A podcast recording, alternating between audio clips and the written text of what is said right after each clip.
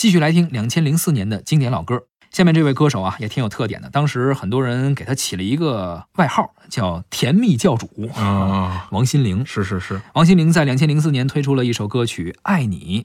这首歌呢，他和一个男生的一个说唱歌手王少伟，王少伟来完成这个男生的部分，嗯王心凌呢完成女生唱的部分你。类似于凤凰传奇那个唱法，你这么一说呀，顿时就不那么洋气了。什么甜蜜教主啊，你这一下给拉到村里去了。就是嗨，呃，王心凌呢那两年也是特别火啊，然后还演了一些什么偶像剧，嗯没错包括那个《天国的嫁衣》，是后来也推出了同名的歌曲。没错，《天国的嫁衣》，你别说，当时夺得了台湾地区年度收视冠军，好家伙，有点像任贤齐当时啊，反正你火怎么都什么电视电影都找你，没错。就那几年吧。而且我觉得王心凌啊，她啊当年可能是和这个台湾本土的一些文化、动漫文化有关，有点二次元有，点二次啊元，有点这个御宅族的那种审美方式，当时这种风格并不多。不多。现在您随便上个什么网站，有专门这种二次元网站很多。你知道今天你会发现，其实喜欢王心凌的那些这个这个粉丝们，多数是男性，嗯，而且多数是那些宅男。宅男，对吧？哎，而且多数是某一年龄段的宅男。是是是啊，，就是有一些歌手啊，他是自己的成长伴着歌迷的成长。没错没错你比如咱们原来可能小时候听一些歌手，是他长大了，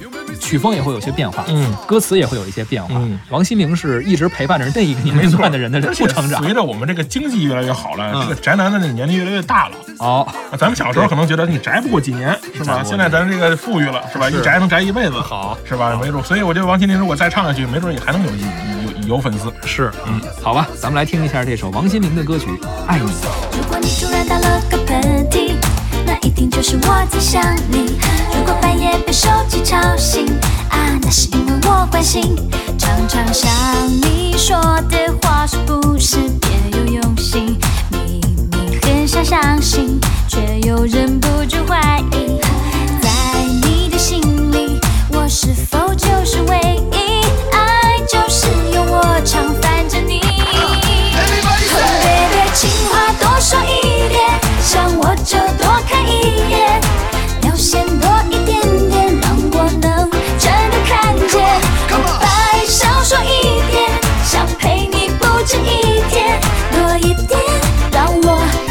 hands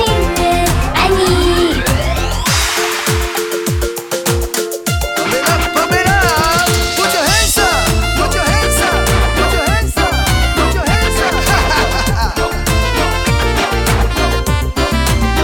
Come on, 习惯在你的臂弯里胡闹，你的世界是一座城堡，在大头贴画满信号，贴在手机上对你微笑，常常